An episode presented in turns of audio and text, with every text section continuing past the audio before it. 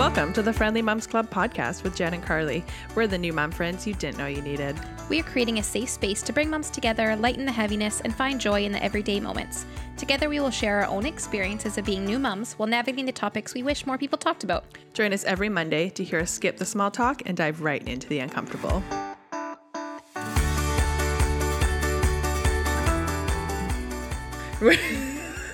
She is so much energy today. Oh my goodness, I guys. This is just Flung my arms up into the air. yes. But we are well. We're filming this, but we're no longer posting it on YouTube, so nobody is going to see that. But what But I was hello, trying, yeah. what I was trying to say with my arm flail that you cannot see is we are the new mom friends you didn't know you needed. Happy Mom Day, Karlee. Happy Mom Day, Jen. It is another beautiful day. It I is a got, beautiful I'm saying it day. before Karlee this time, but we're supposed to have rain all of next week. So let's just celebrate that we have a nice, beautiful day today. then I need to plant my garlic. Yesterday, my mother in law gave me some garlic to plant, and I went out yesterday. I haven't even told you this yet. I went out to plant the garlic last night at like 10 p.m. with a headlamp on and a spoon as my gardening tool to dig a hole. My husband Jeff was like, What are you doing? I was like, I'm gonna do this because if not, we're never gonna do it. So I went out with this beautiful garlic with my spoon and my headlamp, and I realized the neighbor's freaking cat has pooped in my box, in my hmm. planter box. And I'm annoyed because I don't want cat poop in there. And cat poop is really bad if you're pregnant, and that's why you're supposed to garden with gloves and blah blah blah blah. But I was like, no cats pooping in my planter. Yes, peaches, I see your poop. Hmm. So, So no garlic was planted. Did you clean up the poop last night? no, because I had a spoon. Oh, that's not And a. you're not going to fling little pieces of poop everywhere in the yard? exactly. It's not really like a. So I have an extra litter scoop. I'm gonna go scoop it all up.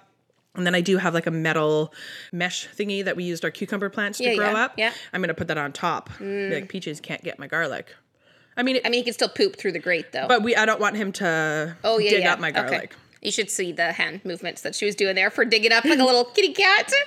Um, It's yeah. epic. I also think we should mention because we were talking about this just before we filmed it. It was quite funny that we are getting old, and my Mm-hmm. husband just had to increase his font size on his phone, which was hilarious because you're like, you know, you are getting old when.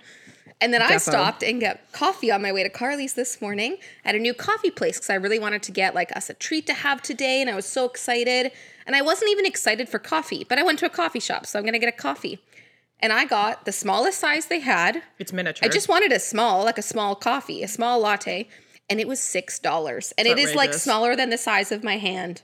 it actually is It the was smallest good, coffee I've ever six seen. dollars. Anyways, I just was like, the fact that this six dollar latte is bothering me so much also makes me you. feel old. I mean, life is expensive and groceries are expensive. Like I get it. I don't think they're the only They're not the problem. It's coffee world. shop that's expensive. It's everything else. But, But as it's I, so small. I We need to called get a my husband as soon as I left to be like, I just paid six dollars for a latte, and I was like, man, this we are old. If this is what our conversations have come to, like that's that's just We're there. So if you're listening and you can't hear us, turn the volume up, Grandpa. yeah.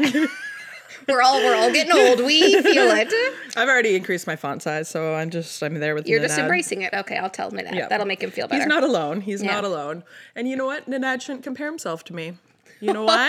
Oh, Uh, brr- good segue there. Nailed it. Nailed it. So Because- today we yeah. are talking about the comparison game. Yeah. And how motherhood is not a competition. But it feels like one, and it feels like we're all losers. Yeah, we do, honestly. Yeah. Like there's no winning in the if the, if this is a comparison game, we are all losing. We are. And what fun is that? Not fun at all because there's no participation ribbons in motherhood. Rib- ribbons. We all deserve something actually. or a nice trip somewhere warm. I could take that right now. What if the government just like, or whoever, people with money, Bill Gates, that other guy, the mm-hmm. Elon Musk. Yeah, lots Yep. of people. There's lots of rich so people in the world, If but you're yes. watching Elon Musk, why don't they just like give money to moms for being moms and like give us vacations? That'd be nice. I know. I blame the patriarchy. We all deserve It's it. It's never gonna happen, but yeah, back to comparison. So comparison. It sucks. Yes. And honestly, they say it, but it truly is true. That's a lot of truths. That true. comparison is the thief of joy. 100%. And it's like a knife to your heart. And if you've never experienced it before, because some people I don't think have ever gotten into that, like the cliques in high school, like some people truly just haven't experienced this. Truly. Truly, truly. But when you have a baby, all of a sudden it is everywhere you look. There is like mom shaming online, like everywhere. I see so much of it on social media posts that it's it makes me very sad actually. Um, then but you're on social media. To yourself. I found myself doing it. I was like, I am not okay with this, but I couldn't stop myself, and I didn't like that. It's hard. It's everywhere. Like you compare yourself to other moms, you compare yourself to yourself, you compare yourself to like this vision of what you thought you would be or like mm-hmm. how, what you thought your experience Totally. would be. Yep. You compare your partner to other partners. You also compare your baby to other babies, which Yep. like that's just I mean, I've done it. Yep. But like they're just potatoes. They can't help themselves. They don't know. No. But it really is. Jen's right. It's the thief of joy. We talked about this in episode 16, which is our milestone episode. If you haven't uh-huh. listened to it, we give like real life examples of our mom friends of what we saw of how the babies developed, like in their timeline. So when they rolled, when they they said a word, or how fast they could crawl and how they were crawling, stuff like that. And it was truly that's actually awful that I said that again. Um, okay, can we edit that part out? Nope. It was actually very interesting to see because they were all on such different timelines, like very unique, individualized So timelines. different. They were Somewhere- truly each on their own yes, timeline. some were way before the like. What's The- the, the what's guideline, The like the guidelines, whatever you Google for expected timelines. Some were well well before. Some were spot on to what they said online. Some were way after, and they were all like thriving, happy babies. But they were very, very different, and it just is a good eye opener for like, okay, every baby is different. So if every baby is different and unique, why are we comparing them so much? because it's fun. I'm. It's not fun at all.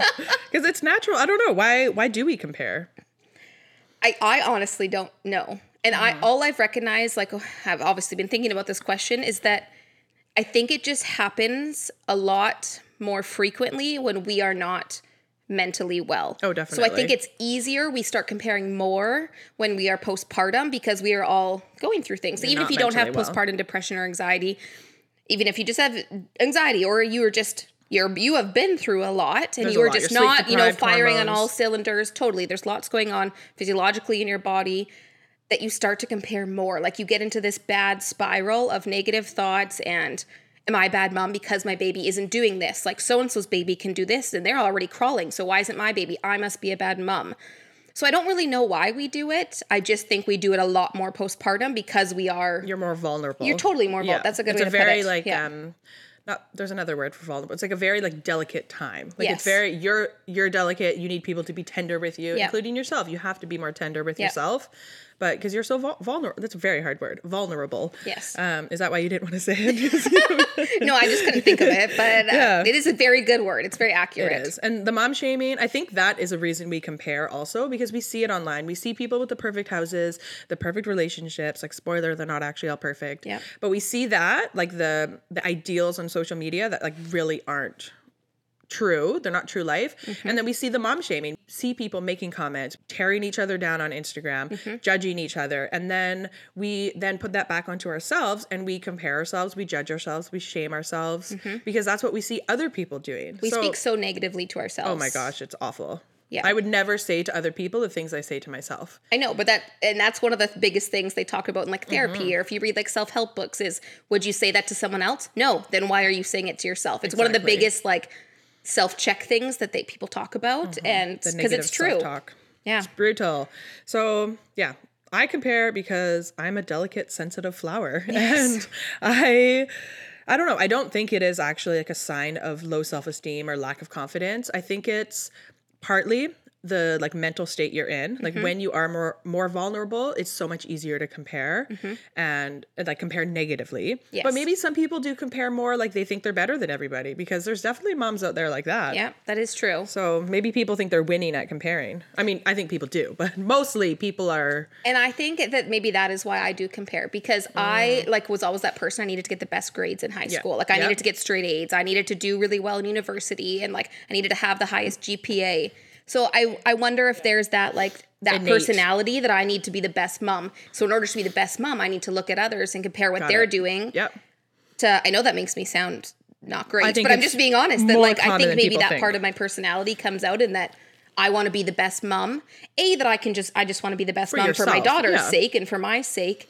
But I think maybe it turns into a competition. Mm-hmm. But in you also brain. went to a private school. Like you were the same experience I had in nursing school. I've always been that person as well. Competitive type A, like always wanting to be the best. Not that I wanted to be better than people, but I wanted to be my best. Yes. And then I went to nursing school and I was like, whoa, every person here is like that. Yes. And then I was like, okay, well now I'm gonna become a slacker because I don't care anymore. I was Yeah. also like, you know, turning 30 and I was like, I don't have time for this. But you were brought up around that. You Yeah, were yeah. brought up around families and people and like the the culture was that you grew up in was very competitive, very like whether or not your parents did it or just the teachers or the parents of your friends. It's Very good a point, competitive yeah. culture. So I think that is why some Yeah. people and myself start getting into this comparison For game. For sure. The nature versus nurture. Like And I did want to say before we get into this that we are talking about like different parenting styles Mm, yeah. here. So we understand that there's a difference between like harmful parenting decisions that are actually harmful Like not using a car neglecting seat. your child and super dangerous to your child. There there's a difference there. So there's that. But what we're talking today is just being like I did baby led weaning over purees. Mm-hmm. You like to do Montessori style and use a floor bled, floor, Floor bled, floor, floor bled. floor bed, and I'm Mm-hmm. going to use a crib for a long time. Or Um, we're going to use cribs or- totally yeah. like those types of parenting decisions that people seem to yeah. compare and the whole a like lot. gentle parenting versus the more like traditional disciplinary parenting. Yes, Like so there's there's tons of Yeah. differences. So we're not talking about the harmful parenting stuff because that is that's a totally Obviously different ball game. We're Yeah. not going to be talking about that today, but we just wanted to acknowledge that we know there's a difference. We understand that. We are not talking about that stuff. We're talking about just differences in parenting. we're talking about the shit that doesn't matter that you convince yourself matters. And, Totally. like when we were preparing for this episode, I said to Jen that like sometimes I get up into a tizzy when I see people doing things and I start comparing, but they're things that I never even like cared to do or wanted to do, things that were never part of my plan. But the whole like I don't know, the Let's like just get into the birthday party thing. We talked Yeah, about this a let's get lot. into Let's the get into birthday the birthday party. party example that we have Yes. There's multiple lev- layers to it, but the main Yes. thing is the freaking goodie bags. Although now looking back, I did have fun making them. But so Jen, you start us off. Okay, well, we just went through all these birthday parties and we talk about having this great mom friend group and it's awesome. But now you go to all these birthday parties. And so when you start going to them, all of a sudden you're like, shit, do I need to do this for my birthday party? And you get very, not like it's a competition, but I felt like we went to the first couple and they did goodie bags and they had like banners up and balloons and all these decorations. And I was like, I need to do goodie They bags and decorations and I need to do this. And all of a sudden, things I had no intention of doing for the birthday party, I found myself like, I said I needed to do it. And my husband didn't care. So he was like, cool, yeah, let's do it. Like he, you know, Mm-hmm. They've he didn't see nothing of flow. it. Yeah. But now, like the goodie bags was actually so much work. So there's kids of all different ages. And I'm like, why am I doing this? And the only thing I can come back to is like, oh yeah, because other people did. Like that's not a good reason to Mm-hmm. No. do something. Unless it's something you actually care about. No. And then Karlee was talking about this and about decorations. Yeah, I would like yesterday because his birthday party is tomorrow, and I was like, oh my god, like I don't know if I have everything for the party. Like I don't have any decorations, although I do. I don't have like I was like I'm not going up over and beyond and above and crazy with all that kind of stuff because I don't give two craps about decorations. Yep. I like everybody does these like big aesthetic and they have these beautiful balloon arches and Oh, they spend hundreds of dollars on cakes and I was like I I'm getting a homemade cake. I mean my mother-in-law's making it so it's going to be chef's kiss and delicious. But I also those are things I just don't care about. So I Mm-hmm. was getting panicky and worried that like oh my gosh I'm not doing these things Yeah. and it's not going to be cute and aesthetic. Also our theme is O Henry, which like pick a more unaesthetic theme. So Yellow and red. yes, but I'm going with adorable, it. It's, though. It's gonna be cute, and Yeah. you know what? He's Henry, and we like now that I think about it, I have tons of decorations. I bought balloons to make a balloon arch. It's gonna be DIY, but You're making a gonna- balloon arch? I didn't know this, guys. Yeah. That's I mean, I got the balloon thing, like the arch thing from the dollar store, and I got hand me down balloons from my sister in law and bought a few extras. So we're just gonna pump them up, and like it's not gonna be, it's definitely not gonna be like the ones that you buy. I might even just hang it on the railing at my parents' house. Like I just got some yellow balloons. Okay. We're gonna see what we do with them. Maybe I'll. Uh, just throw them on the floor. Okay. And then I got a happy birthday sign because it was a dollar and it's gold and it's cute. cute. So And it's kind of yellow, a matte yeah. gold yellow. That's yeah, good. We're, That's we're matchy going for it. And then our other decoration is O Henry bars because they're edible Because- and they're delicious. Yeah, why not? That's actually Yeah. a very good, cost-effective thing Yeah. because you can eat it after. Exactly. That's I know. quite smart. And yeah, the whole goodie bag thing. I asked my husband, I said, is it boring if instead of doing goodie bags, we donate the money we would spend on that? So probably like a $100. We donate it to the food bank and just don't do goodie bags. And he was like, yes, that is boring. And I was like, okay, fine, we'll do goodie bags. And I was mad about it. And then I spent like six hours shopping for them, making them, and I actually enjoyed it. But I also think it's the last time I'll ever do goodie bags. Yeah. And I'm only doing them because my husband probably thinks that we need to do them Yeah. because that's what you do at kids' birthday parties. But you know what? You don't need to do them. So learn from us. Yes. Donate to the food And bank. this is just No. one example. There are several we'll get into Oh, gosh, throughout the episode today. keep like going and going. there's so many things that these comparison games, and there's also big differences between Karlee and I. Yeah. that we have different different ways that we've parented. So I mean, we're just gonna talk about some of those things too Yeah, to help normalize that. We I don't think she's a bad mom because she does certain things. She oh doesn't my think God, I'm a bad mom because I do certain things. That's like what you think. No, we are we are all just doing our best, and We that's are. like motherhood is hard enough. So why are we making this a competition? Exactly. Why are we putting people down, putting other mothers down? Like we need to be there for each other and support and pump each other up and be like, yes, you do that. You, You are killing it. Like I yeah. And I think we'll stop comparing more ourselves, like internally, if we see less like a competitive culture out and about in Yes. motherhood. And I and think, on social media too. yes, it is changing. And I think some people, I don't know, it's changing. Like culture is changing, but also it's getting worse at the same time. Does that make sense? Like you see more mom shaming and guilting online, but then you also see more people talking about that and how we need to stop it. Yeah. I almost think there's just more styles of parenting that are like coming out. Like this whole gentle parenting is Mm-hmm. Yeah. new. So when you have a new parenting style that Yeah. emerges, there's always going to be more mom shaming comparison Exactly. that Well, it's not out. new. The name is new. Yes. People have been gentle parenting forever. They just didn't know that's what it But was called. But they come out with these Yes. things, right? They so then it goes it. all over social media, and then all of a sudden, all of this comparison starts again. And there's Yeah. always every couple years, there's a new parenting New style, something. new name that they come out with that they announce that this is the next best thing, and then we start this Then cycle, all over again. Rinse and repeat. Yeah. And then since you're talking about social media, there's also so much that you don't actually see that goes on in people's lives. We you know, everybody knows you get the highlight reel. People also like they have their social media life and then they have their real life. And there's Mm-hmm. so much context to our day-to-day lives that you need to know about um, to be able to actually compare fully. So Mm-hmm. people will see, oh, like that dad, he's so great on social media. He does X, Y, and Z. But you don't know if he's just doing that for the video, like his wife is making him do it, or his partner, whoever, or if that's actually like the bare minimum of what he does, or if it's the maximum of what he does, if that makes sense. Mm-hmm. And if you don't have that context, you can't be comparing. You can't even compare truly with context. So I think a lot of it is just like there's these falsities out on the internet that make us compare, but you can't compare without context.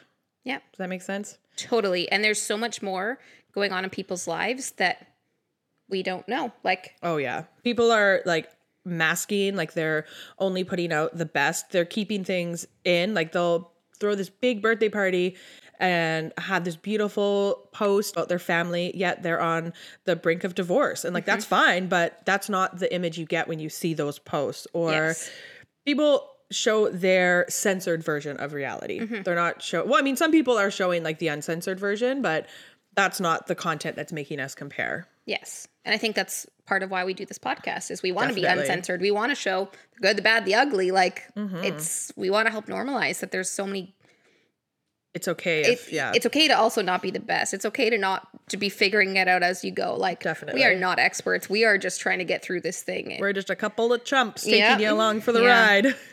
So how like how how do you actually think this comparison has affected your trying to conceive the pregnancy, the postpartum, like oh because you start right yeah. away, right? You start the comparison game even when you're trying to get pregnant. Oh, for sure. Because oh, she got pregnant the first try. Oh, they did this and they got pregnant. Like, mm-hmm. right? I think it really made my compare my not my comparison journey, my TTC journey a lot harder because I was comparing to everything that happened to all my other friends. Um, and then pregnancy, I was comparing myself to what I thought pregnancy would be like, and it was not what I thought it would be like. So then that made it very difficult because it was trash. Um, and then postpartum, I think comparison was one of the hardest things I struggled with. I feel very blessed that I had a wonderful postpartum. I had a really hard journey before that. That postpartum was like, whoa, this is a breeze, where other people have the opposite experience.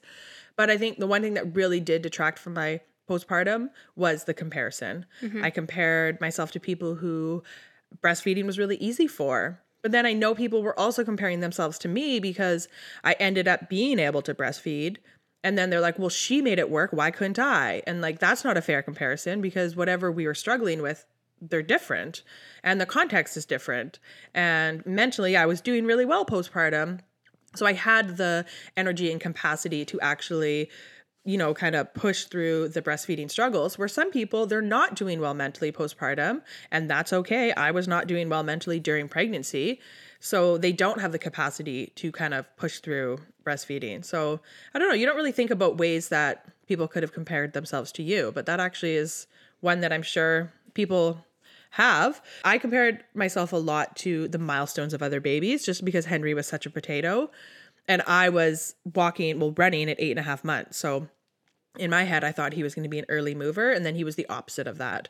And like, there was nothing wrong. He was still within like the guidelines. I was going to say he, wasn't just- late by any means. No, he was not late Yeah. by any means. He just wasn't on the early side, and then he's also the youngest of most of the babies, so that also made made things happen later for him because he was younger. But which makes sense. yeah, which it's normal that he's four to six weeks younger. Yes, than that. exactly. Like that makes common sense. that but in your head, you're no, probably like, there's no common sense. like even Jordan, she's a month older. So oh, so Jordan did this. Should January be doing this? Well, Mm-hmm. no. Four weeks in a baby's year is a big time. That's like a huge timeline. that's very different for when you get into like even when they start going to school and Yeah. adulthood. But like- four weeks in the first couple years of their life is a huge like cat difference. lives, and like- people need to yes. Yeah, every week is by like seven. a couple months. Like it's it's a. Mm-hmm. big deal, and I think that that's a good reminder for people to have. Is that unless like okay, not even unless there's no unless that's a good thing to have. Definitely. And I found it like for me in the comparison game is that having a good group of mom friends was great, but it also exposed you to a lot of differences. And it's very hard when you're just so exposed to so many different babies to mm-hmm. not compare. oh, for sure. So it was like it was great and like overall obviously we think it's so important to have and that's we talk about it all the time, but I do think it just if you were living in your bubble and you didn't have baby friends, I don't know if you'd compare yourself as much about certain aspects. For sure, because you see the day to day. You see how people change diapers. You see how they talk to their babies. We saw you so see- many different like we saw so I thought you were gonna say we saw so many diaper changes. Oh no! Well, yeah, that we too. did, yeah. But like we just saw so many different types of journeys for Yeah. the moms, for their families, and for the babies. That it's very hard not to compare. But some people don't have that, and so then they, sure, maybe they don't compare so well. But I just don't think Yeah. they're getting the benefit. But maybe either. they compare themselves to strangers on the internet, yes, which is which is that's also dangerous. yeah, Yeah, and then comparing relationships. My goodness, the the difference of relationships in our mom friend group, like either with their partner or with their parents or with Mm-hmm. siblings or friends who have babies. The there's so many relationships that people can also compare, which that's that's definitely another episode because that will take us down the rabbit hole. Yep. And it's just so important to that in your mom friend group to not be judgmental and to not shame each other and to just be like, great, that is working for you and your family. Awesome. Like, Mm-hmm. love that for you. I mean, we chose not to co sleep, but I mean, I, well, I don't think anyone chooses. I think you just do it Mm-hmm. Some people do. Some people want that to be part of their plan. I guess And it- so. yeah. Yeah. But I think like some people just, or they don't even, they, that wasn't part of the plan, but then they end up doing it. And a lot of people do it out of no necessity. Yeah, but there's no yeah. shame in that. Like, it was something that my husband and I didn't want to do for your own reasons. a lot of reasons, but um and traumatic reasons. Like there, you know, it wasn't Mm-hmm. Your just like a, we're not going to yeah. do this. Like it was from our You're own anxiety and, just- and yeah. trauma past. Just want to say because I don't think it's a bad thing. Just we Mm-hmm. just couldn't do it. Because you probably would have if you didn't have that previous yes, experience. yeah. Yes. So so we had that going in, and so we never co-slept. Mm-hmm. And Karlee ended up co-sleeping. Some sometimes randomly, like Sprinkled in there. but I it doesn't like I never once judged her because No, of it. I could have cared less that you co-slept at all. Like meant I was getting sleep.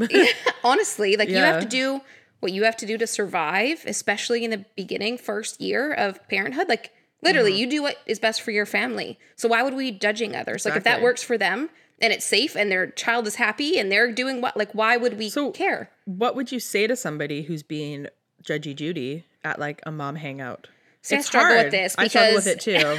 Because I'm I'm terrible at calling people out on things, even though I think it's important and needed. Because sometimes people are being judgy and they don't even realize they're being judgy. Yes. Like maybe they're putting down parents who use pouches. Yes. what do you say? Like, do you say, oh, well, you know, that's okay too? Like, I don't know. I think we have called people out, not called them out, but we have just kind of reframed it, being like reminding them that, okay, that's fine too, if that's their journey. But I think something you can say to kind of let them know they're being judgy, especially if they're not doing it intentionally, because I think most people do it unintentionally. Yes. They just like they don't realize that somebody else could be taking that personally. We're all very fragile in Yes, postpartum. very fragile. So. I don't know. Could you just say like that's their journey that that's okay too maybe that's a good one like that's okay too if that's if that's what they choose and that's what's best for their family like maybe we need to say that and acknowledge that more when people are making those comments. I think especially too when you're friends and you're in that group and you know that it's not intentional, Mm-hmm. there shouldn't be anything wrong with saying like, "Oh, you know that actually comes across a bit judgy." Like Mm-hmm. like you know we're all different, we're all doing things differently. Like you have your way, we do it our way, they do their way. Like it's all great, whatever works for them. Like I don't think there's anything wrong in saying that. No, I would appreciate it if somebody said that to me because I'm sure I've made people feel shitty for whatever some comment I made that was probably ignorant or me just not thinking about how it comes across to other people. Yeah. Nobody Yeah. wants to make somebody else feel like they are not winning the comparison game. Obviously, there's And no let's game, be realistic. If you had a, someone in your friend group that was purposely doing that, then they shouldn't Yeah. be part of your friend group, right? Like if they're doing that on purpose to make themselves feel better and they're like making the decision to make others feel bad, to make themselves feel better, then maybe they shouldn't be in your friend but, group. or maybe But if they're they saying it help. maybe they, yeah, maybe they're doing it as like a coping mechanism to like they're struggling, and Yeah. that's hard because then you A don't cry wanna- for help, yeah. yeah, that's But hard I'm just saying, like it, in in a, because we're all a messed up true postpartum. friend, yeah, like a true mom friend, They shouldn't be making you feel crappy. Yeah, and you should be able to say like, "Hey, that actually made me feel Mm-hmm. crappy," or like, "Hey, that actually came across pretty judgmental." Like, I don't think you meant it like that, but maybe we can reframe it differently. Maybe we can say Mm-hmm. this differently. So if you know ways to tell people, No, we're taking advice. yeah, we're we're open. We are taking your solicited advice here because it's hard. It's hard to tell somebody that they made you feel yucky or icky because the whole comparison thing makes you feel really yucky. Yes. You like go down the shame spiral that you're not doing it properly, and then you go down the shame spiral even farther that you're comparing yourself and you're going down the shame spiral, Yes. and then you're just And something that we found when we started getting like, because we've basically said things to each other, like especially in with between Karlee and I, we'd be like, "Wow, that made me feel shitty," or "That comment made me feel shitty that someone made," or um, so and so said this, and that made me feel like I was a bad parent. So we've kind of talked through some of the things that have come up, and one of the biggest things I think that we say to each other, or we have said before, is that everyone is just in different life circumstances. Like everyone's babies are different, their families are different, and different people, different things bring them joy. definitely. So I think we all know everyone's different, families are different. You don't know the context of their life story. Like that's I think some people look at it that way more easily, but I think a good way to look at it is different things bring different people joy. And so you can't compare yourself to others. And so an example for us is toys. And mm-hmm. how many toys you're going to have. And are you going to have the aesthetic toys and like, you know, what space do you have to have toys? And Karlee's very clean and organized mm-hmm. and I hate clutter. so she like clutter messes with my brain. right? So she has like her little toy area.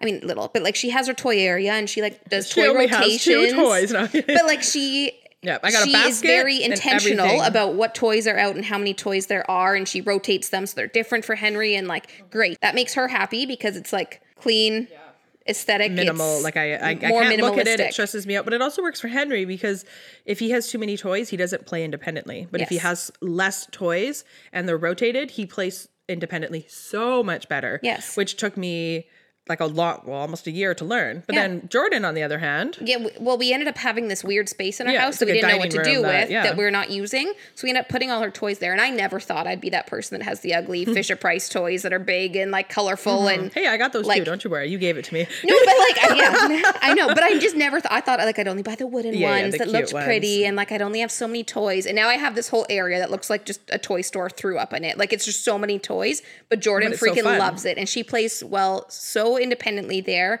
And I like I do organize it. There's organization to it, but there's way more toys than I ever would have imagined. And like I tidied them at the end of the day, but it honestly looks like a toy store. It just threw up in Mm-hmm. this corner, but it's quite a big space. So she just has her playroom now and it is what it is. It and works so for her. Works for you.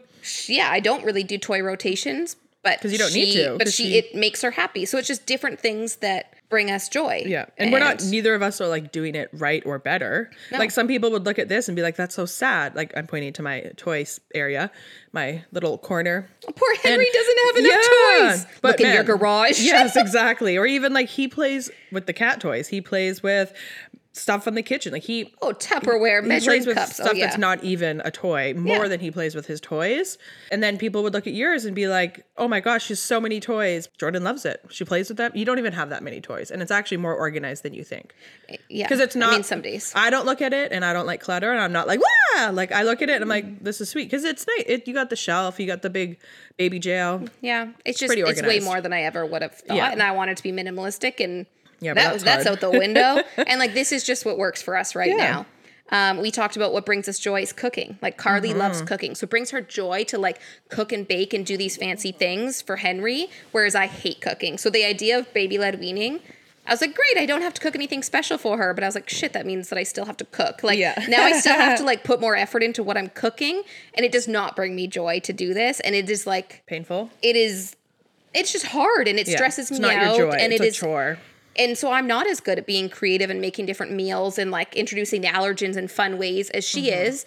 So so it would be easy for me to be like, oh, look at Karlee and all these meals Henry's eating, and Chef Jordan hasn't had all these things, and she just has plain old boring meals. Like it would be very them, so- easy for me to compare, but it's just it's just different. She's still Yeah. eating good meals. She's getting all her allergens. She's getting exposed to different foods. Like there's nothing wrong with the way I'm doing it. No, nothing It's just not fancy or cool, and I'm not making baby meals all the time that are like, Eh, you know, it's just different. I, I do it for fun because it literally brings me joy. But then at the same time, I could be comparing myself. Well, I do all of this crap, and then Henry throws ninety percent of it on the floor.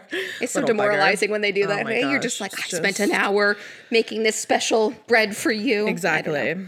Oh, he never throws the bed, bread on the floor. He's learned. bread is good. And then decorations, we talked about that. Like birthday Mm-hmm. parties, the example we gave. So it honestly brings some people so much joy to like see all the pictures of their babies up and balloons, Definitely. balloon arches, and like all these fun things out. Like that, that makes them happy. So you do you. Like do that, do that. That is great. if you like it, But if it doesn't bring you joy, you don't need to do that. for sure. Same with playing with your kids. Some people don't actually like playing with their kids. Yes. I like playing with toys with Henry, which I've learned, but I don't like doing like the well, he's not really old enough like the make believe play, but I'm not really into that. I'm mm-hmm. into like we stack some blocks and then I smash them over. That's fun for me. Yes. And I'm much more of like a a music like mm-hmm. I would Me much too. The rather list- dancing the and, like, dancing, the yeah. singing. Where That Jeff, playful- that yeah, is yeah. not up his repertoire at all. But he can literally crawl around on the floor and play with him for like hours. But Yes. I look at them and I'm like, I can't do that. Oh, it's and then exhausting, I, Then I feel like a crappy parent because I can't play with him the way he does. But But we're all different, and different things bring different people I'm joy. a better singer. Yeah.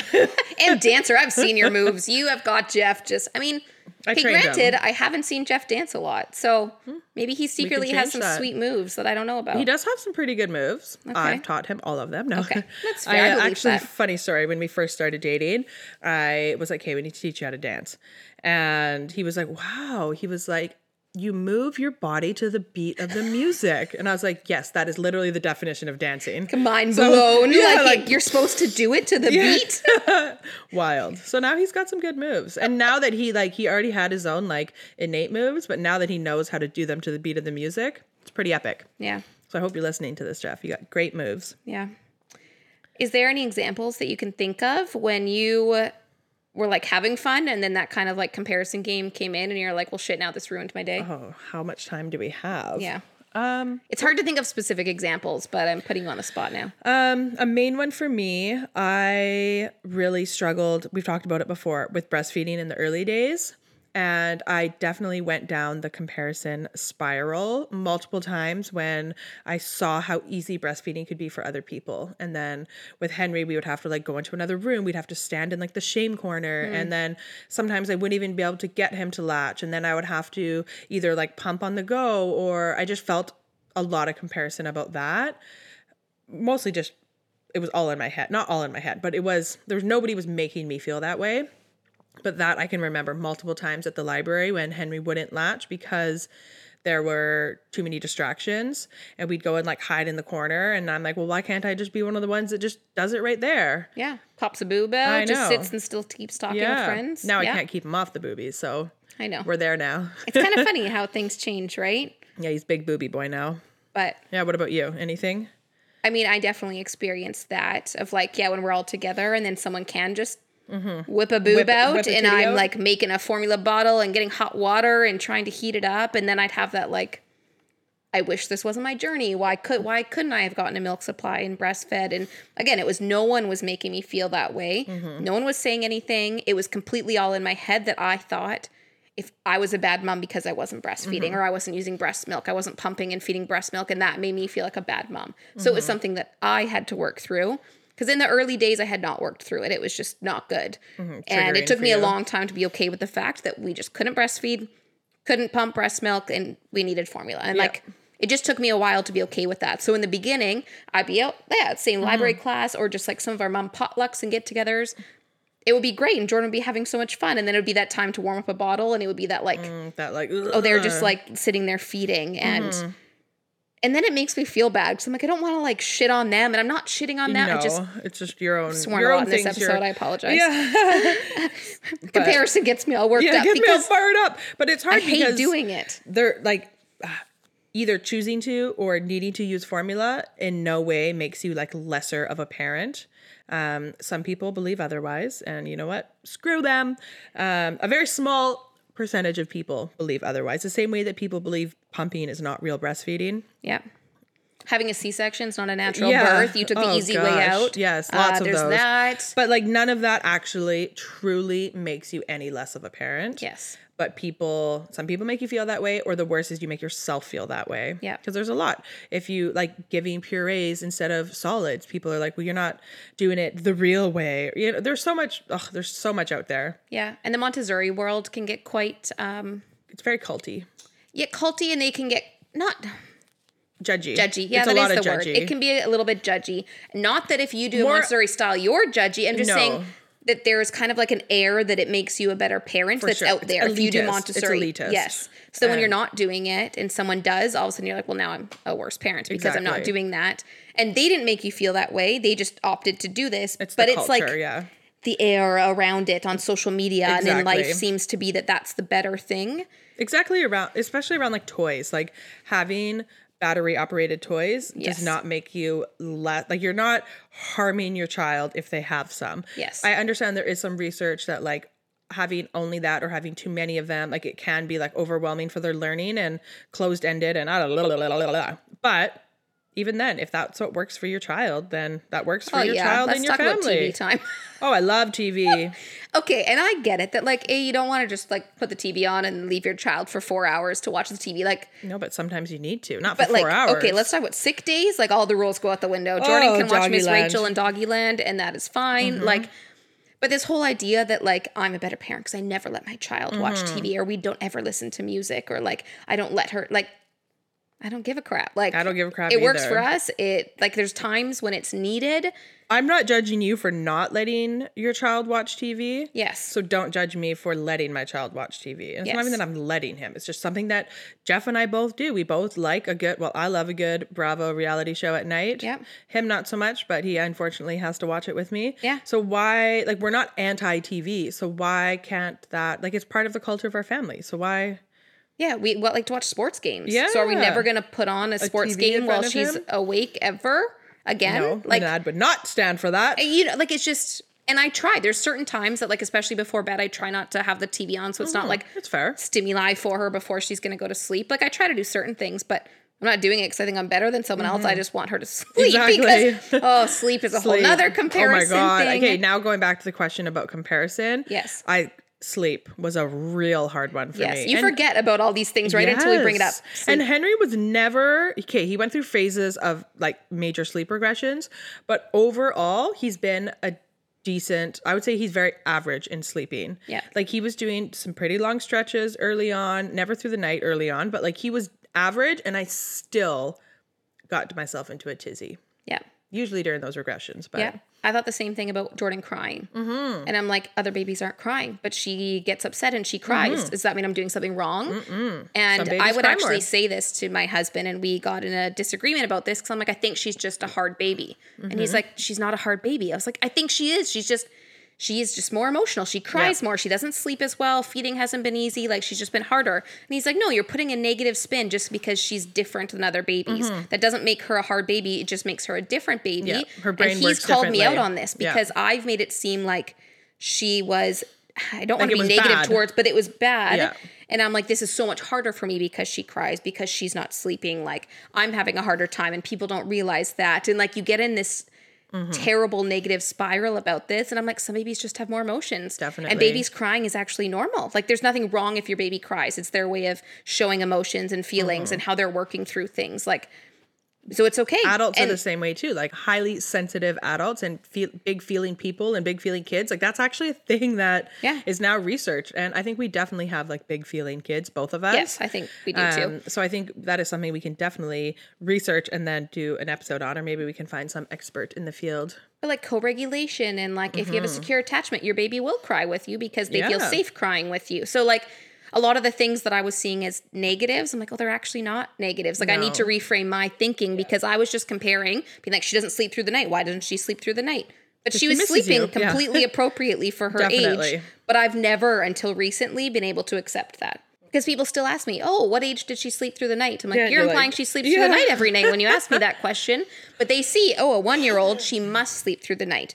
And I'm like, no, when you look at it, there's a lot of babies at one years that still get up. don't you remember the stats i think you sent it to me we'll find them somewhere that like the percentage of babies that are still not sleeping not still but that don't sleep through the night at certain ages i remember seeing that and being like what Yeah. because i just assumed if baby's older than four months they all sleep through the night but So then spoiler. you're doing a shit job at parent. Again, Yeah. I'm like, okay, stop we can swearing. swear. I felt like I was failing as a mom because she wasn't sleeping through Mm-hmm. the night. And no one told me that. That was just what I Your got from the internet and the internet. Dr. Google of when I'm Googling all of you, these Dr. things. Google's a quack. And- so all of those emotions and like things that Jordan was exhibiting, like crying more, um, like just what what we deem as like being hard and difficult, those are just things ways she expresses her emotions differently. Yes. But the whole comparison world made you feel like you are being a worse parent because she does those things. Yes. But nobody was ever looking at you being like, oh well, Jen's a crap mom because Jordan doesn't sleep through the night or that she's not Um, But you worry that people more, are yes. judging you on Yeah. that and just not telling it to your face. Oh, 100%. I Henry still screams anytime I put him into the car seat. Oh, yeah. He doesn't do well with transitions and it's something that like I'm adjusting my parenting for to like help him with those more but other people's babies they don't have that's not even something they have to think about Yeah. that you need to have like a routine when putting them in the car seat to help them not scream bloody murder you know Yeah. Is there anything that you think that we should be doing, like as mom, as mom friends, Mm-hmm. to kind of help stop this comparison game, Well- this competition? the main thing, and I actually need to pull up my phone to get these Instagram posts. Um, should we get into those now? What Instagram post? Oh yes, Uh, yeah, we should. We should. So something trolling around on the internet. There's a few of them. So Emily Oster, she talks about second best parenting, and we'll pull up the post to read out what how she defines it. And then responsive parenting, it's an Instagram handle. They talk about good enough parenting. And I think these are concepts that we need to like shove into our brains to remind ourselves that there is not parenting is not black and white. There's not like one choice of what to do and if you do anything else you you're not a good parent. Sometimes like the best option and what is like recommended doesn't work for your family. So then you need to look at other options. Um, one thing that I'm like really trying to tell myself for this party that Henry's birthday party tomorrow, it can just be a good enough party. He's gonna have a great time. His friends are gonna be there. Nobody's gonna come and judge me and be like, her yellow balloons don't all match. Like nobody's gonna It's not say a that. beautiful, perfect arch. Exactly. My arch may not be archy. I so- am already impressed. You're just even attempting anything like that. I'm already we'll like, see look what at you actually go. happens. Like, we will see what happens. But that also just shows the like unrealistic standard I hold myself to. Yes. That I'm like, oh, I don't have any decorations. Meanwhile, I have like a handmade like month sign for his pictures and I'll post pictures and you guys can all judge me from afar. But I'm trying to like embody this.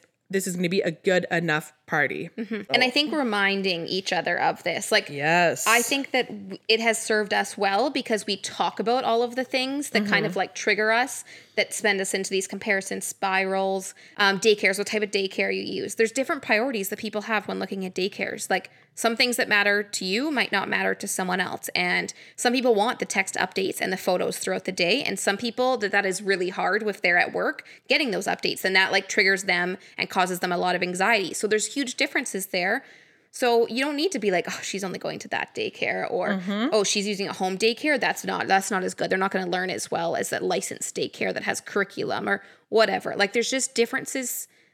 Different things work for different parents. They have different priorities, and that is good. So like having these conversations with your friend groups and really talking about the differences and saying that it's okay and it's okay to be different. Like talking about what triggers you and saying, you know, like when you said that, it actually made me feel like this. Mm-hmm. And being open and honest, I think really helps take some of that like shame and For comparison sure. out of it when you can actually just talk honestly about it. I agree. I like your little soapbox. Not soapbox, but I Tangent, Yeah, yeah. yeah tangent. Um, okay, so this first one, going back to the this is the second best parenting. So this is by Prof. Emily Oster. And we love her Um, books. we love her books. Yep. Expecting Better, Crib Sheet, and then Yep. oh, it looks like she has a new one coming out, Family Firm. Ooh, we're gonna have to read this Um, one. Yeah. So sh- this is off her Instagram page. It's it's okay to embrace the second best parenting option. And the caption is a lot of advice we give pa- pregnant people and parents takes an all or nothing approach. We see there is a first best and optimal behavior and any other choice is equally bad. But that's not true. The second best option is out there, and the second best is still a type of best. So, first best messaging comes up everywhere baby sleep, screen time, breastfeeding and it's an easy way for parents to feel like failures. Yep, been there. Yep. In reality, often the difference in outcomes between the first best and the second best is very small. It's so much better to give people a sense that they're making a good and safe choice, even if it's not the first best one. So we need to meet people where they are and tell them how to do best under their constraints. That is freaking amazing. I just I love her even more now. like it's perfection because just because okay, maybe I'm just gonna go to the breastfeeding one because that kind of came up to my mind. Something we both struggled with in different ways. Yes. That yes, okay, breastfeeding on de- demand, not having to pump, n- just straight from the teat. Yeah. You have People- lots of milk. It's easy. Yes. Latching is easy. We are made that that is to believe that like that is the only way to feed your child. Maybe Yes. not as much anymore, but there's That's so the many first best, though. Exactly, Like, that is no the question, first that is best. the first That's the gold everyone says. standard. Yeah. Breast is best, blah, blah, blah. But there's so many other options under that. There can be pumping exclusively, there can be mixed feeding, doing a little bit of breast, a little bit of bottle, and then there's exclusively formula feeding. All of those are fantastic options. And they are all what kind of society deems like second best. But like she said, the outcomes between that first best, like exclusive breastfeeding, and second best, whether that's formula feeding, mixed feeding, pumping, any of that, like the outcomes are probably so negligible. Yes. Well, they are negligible. Like Yes. they're, yes, we can, we can, you know, yes, breast milk itself has great benefits. But you know what also is a fantastic benefit for your child? An emotionally stable mother who is actually able to care for the emotional needs of her child because she's not either tied to a pump or having a breakdown every three hours when she tries to pump or forcing breastfeeding. Like though, you know, Totally. Woo! I, and My I really love now. that she says that we need to work with the constraints that families Exactly. have. The context they're in. There are. Like some people have health issues that mean they can't do certain things. Um, and they can't be a certain type of parent. And why should we shame them because they have these health conditions that Exactly. result like we have to work with where people sure. are at and what is going to work best for them. But even like major health issues aside, like there's day to day things. Like some people don't have a playroom. Yes. Some people don't have even a house. They rent a basement suite or a condo. Yep. Some people don't have access to fresh food. So like what is the second best option? And you know, like it and doesn't still freaking amazing. Exactly. It doesn't have to be this big extreme thing. Like Yes. some people's kids, they can't go to all these um, summer camps and fancy play gyms. But you know what also is a great option? The playground. Like Oh, parks. Go, Yes, go- exactly. yeah. Um, okay, and now we're gonna go into the responsive parenting one. So on Instagram, they're responsive underscore parenting. Fantastic Instagram. Give them a follow. So their post is trying to be a perfect parent in quotes is actually linked to anxious, insecure attachment quality. So good enough in air quotes is actually better than perfect from an attachment perspective. So this is the whole idea as well that trying to be a perfect parent, this is what they say, is actually linked to the anxious attachment.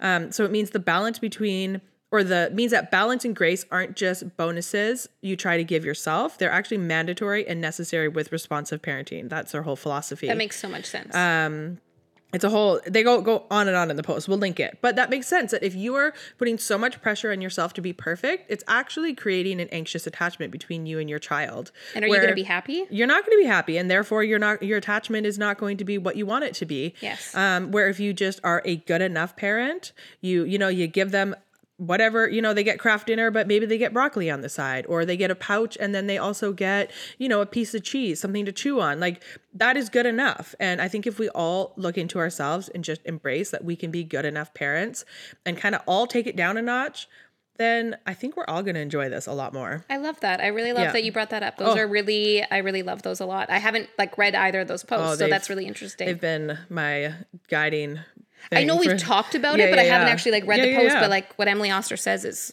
it's life changing that we have all of these like the gold standards of parenting they need to go out the window because Yes. the second best is 100% where 99% of us reside yes. So why are we all trying to be that one percent? It's yeah, that is so and messed trying up. to be perfect when you think of it that way, it makes zero sense. So if we can all just start embracing this and doing Mm-hmm. this, like i know i feel like we both just had like epiphanies I in know parenting I do. I actually feel like really good. now. Yeah. like I'm feeling good as we end this episode. I'm like, exactly it's like that's a good, good way to like. yes you know the whole like you try your best every day and sometimes your best is like 10% of what you got but if you give that 10% then you're actually 100%, trying yep. your best you're 100% mm-hmm. Yep. like that is the whole what i believe like the good enough parenting like if i do what i am capable of it is good enough and Yes. that makes me a good enough parent but it also makes me the best parent that i can be And let's also say that you are the best parent for your child. You. Like you are the best parent. Someone else's parenting style might not even work for your child. So why are you trying to do that? Like